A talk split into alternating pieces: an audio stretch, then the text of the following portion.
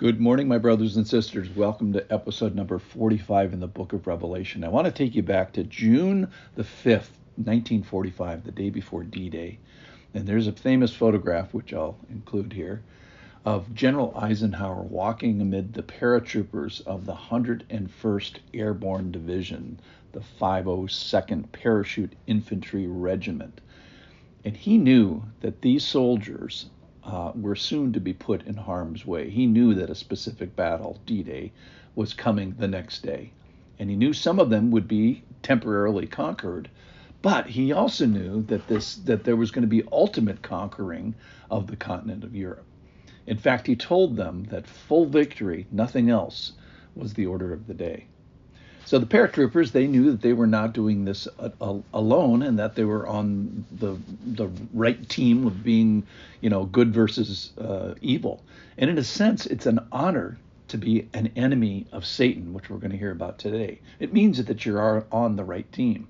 So yesterday, the dragon, the serpent, the devil, Satan, all those are the same thing, was thrown down from somewhere. That is, thrown down from heaven. That's the good news and a kingdom has come. Well, that's the good news. The bad news is that he's been uh, defeated up there, but he was thrown down to here.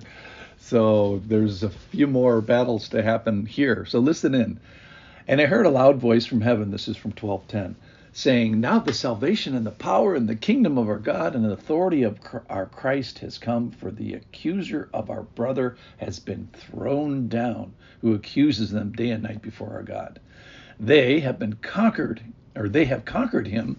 now it's speaking of people. Now they have conquered him by the blood of the Lamb and the word of their testimony, for they loved not their lives even unto death. Therefore rejoice, O heavens, and you who dwell in them. But woe to you, O earth and sea, for the devil has come down to you in great wrath, because he knows that his time is short. Verse 13 And when the dragon saw that he had been thrown down to the earth, he pursued the woman who had been given who had given birth to the male child, representing uh, Israel. But the woman was given the two wings of the great eagle, so that she might fly from the serpent into the wilderness, to the place where she t- is to be nourished for a time and times and half a time. The servant poured water like a river out of his mouth after the woman to sweep her away with a flood. But the earth came to the help of the woman, and the earth opened up its mouth and swallowed the river that the dragon had poured from his mouth. Then the dragon became furious with the woman and went off to make war on the rest of her offspring, the church, on those who keep the commandments of God and hold the testimony of Jesus. And he stood on the sand of the sea. So, first of all, a time is coming. Time is short. Uh, the good news is the kingdom has come in heaven.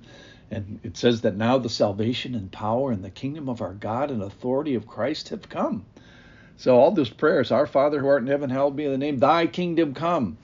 So, the kingdom has come. That's the good news. The bad news is there's this new era of fury, but it's for a limited time.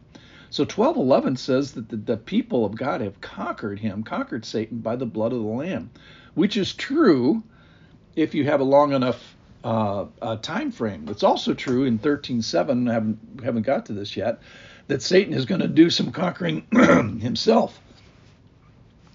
So if you both are 100% true, we are more than conquerors. The question is when. It's not exactly now. If you look down the road a, a bit, this is going to be uh, totally true. So a light bulb is going on here with Satan. He sees that he's been thrown down and exiled forever from the heavenly access. Second light bulb, the time is short. Third light bulb, well, he couldn't destroy the Father. He couldn't destroy Jesus. He couldn't destroy Jesus' salvation work on the cross. He couldn't stop the kingdom from being established. We just heard about that. He couldn't defeat the angels. We, we read about that yesterday.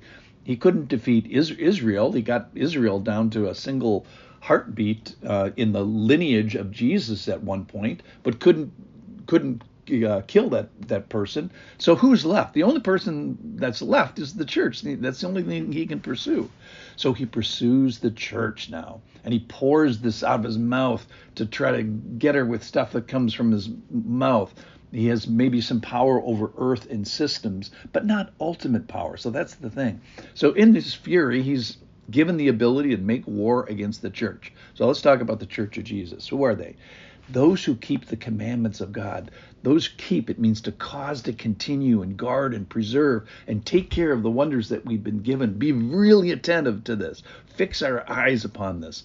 And hold means to keep, have a grip on your treasure. So our light bulb is number one, Satan is real. He's mad. He's targeting. It's going to get worse, but we have stuff. So we're going to be pursued more intently and for a limited time and repeatedly by Satan.